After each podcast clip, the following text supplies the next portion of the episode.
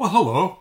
I'm so glad you could be with me today in our Unfolding the Word ministry. We're in the midst of an extended study, verse by verse, through the first epistle of John. We're now in the fifth chapter, pressing on toward the end of that chapter, actually.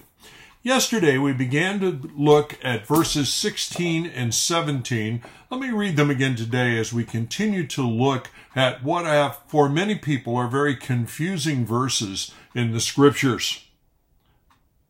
Verse 16 If anyone sees his brother committing a sin not leading to death, he shall ask, and God will give him life.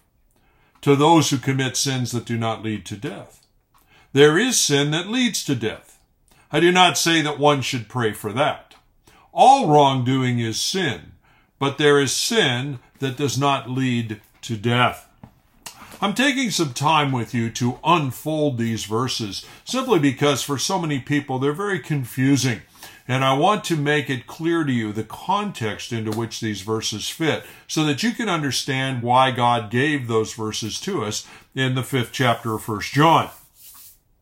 The context of these verses is the issue of God's discipline in the life of his children. As we saw yesterday, and as he, Hebrews chapter 12 expands much for us, as the adopted children of God, a blessing to us that came as a result of our repentance and faith in the Lord Jesus Christ is an outcome of our salvation. We've been adopted into the very family of God, and the Heavenly Father is now truly our Heavenly Father. And as our Heavenly Father, God takes his role seriously in raising us and providing for us as his children. Certainly, he loves us. In fact, as Hebrews 12 told us, the discipline of the Lord in our lives is an expression of his love. Certainly, he provides for us. Certainly, he protects us. And in the preceding verses, actually, we're learning about God's great promise to us about answers of prayer and that we can, as His children, boldly come into His presence and have confidence that God will always be answering our prayers in accordance with His perfect will. One of the things that God does because He is our Father now, because He loves us, is that He disciplines us or trains us up as His children. It's part of seeing God as He revealed Himself to be in the Scriptures. I don't think we would have assumed He would act these ways unless God revealed that to us. And that's part of the reason we study the Word of God to get to know Him better in His self revelation to us in the Scriptures. Yesterday, we also saw that God's purpose in the child training, in the discipline in our life, is to help us grow in our faith. He doesn't discipline us in order to make us pay for wrongdoing. He doesn't discipline us in order to foster penance in our lives. No, we have an advocate with the Father, Jesus Christ the righteous. He is the propitiation for our sin. You see, sin's already been atoned for. There's nothing we can add to pay for sin in stumbling in our lives. When we confess our sins, He's faithful and just to forgive us our sins and cleanse us from all righteousness, as 1 John 1 9 told us, because of what Christ has done for us.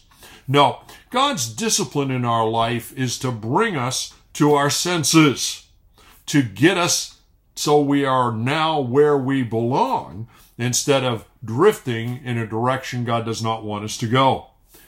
Now, today, I want to build on that because I want to talk about some of the ways in which His disciplining hand, His child training hand, work out in our lives when we have stumbled into sin.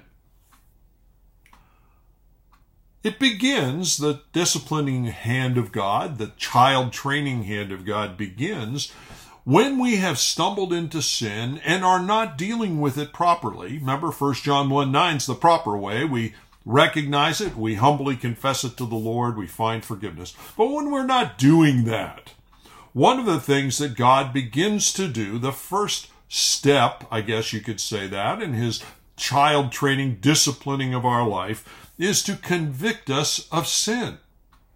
In Psalm 32, for example, verses 3 to 5, let me read these verses to you.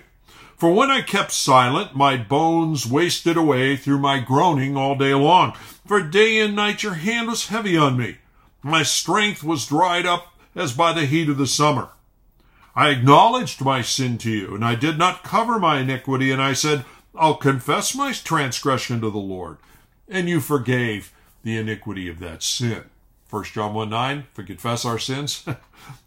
Here's the point no one likes the feeling of guilt.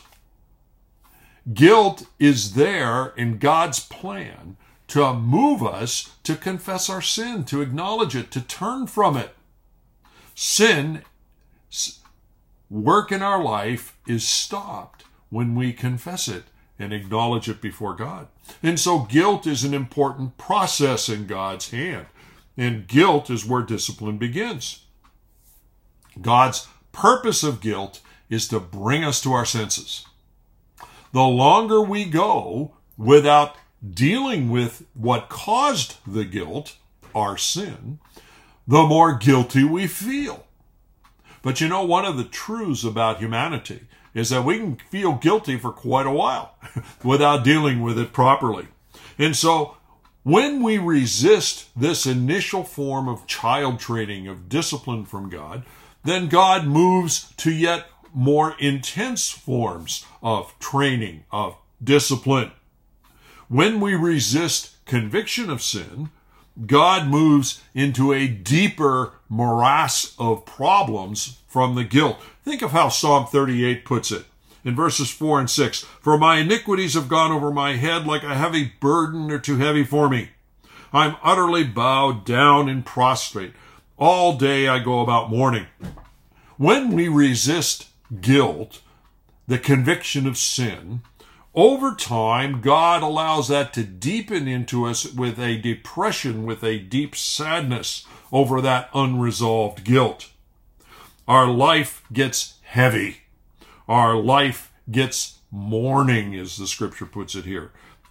the life and the issues of our life start to get too heavy when we don't deal with sin properly. Now we're talking about redeemed children of God. When we don't deal with our sin properly, when we resist confessing and turning from it, our life increasingly comes under the disciplining hand of God. Our life no longer shows the fruit of the Holy Spirit.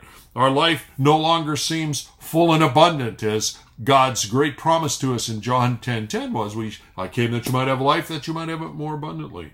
Our life simply begins increasingly to move into a sad mode.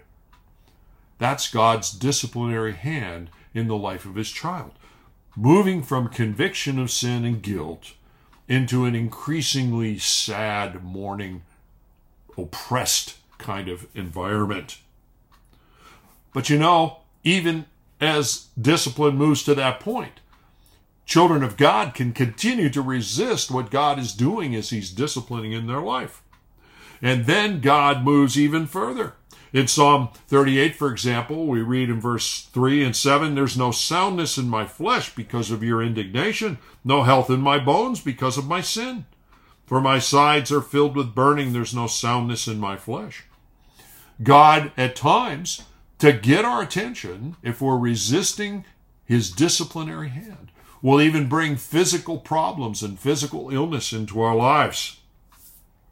1 Corinthians chapter 11 in talking about people who were not handling sin properly, getting together and not handling even the sharing together in the Lord's Supper properly. God says in verse 30, that's why many of you are weak and ill, and some have died. God's hand in their lives can even take on that sort of very severe disciplinary response. God's discipline in the life of his child is progressive in nature.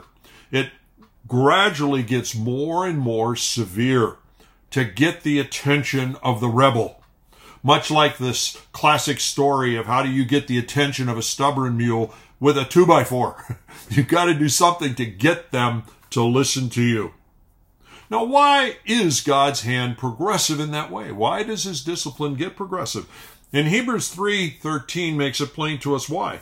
He says, "Exhort one another every day as long as it is called today, that none of you may be hardened by the deceitfulness of sin." when we don't deal with sin properly. We get spiritually calloused, hard, and then self deceived about our condition. And God's discipline is to break through that and to prevent the ever deepening hardness and the deepening self deception of our lives. We will continue to be hurt by sin when we don't deal with sin properly. And proper dealing with sin is to forsake it, to confess it, and move on in righteousness. And God will do what's necessary to bring us to our senses so that we will handle this situation properly before Him.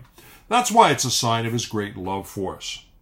Well, those are foundational truths going on here in these verses. There's more to say about these verses. Join me tomorrow as we continue our study of these somewhat puzzling verses for people, verses 16 and 17 in the fifth chapter.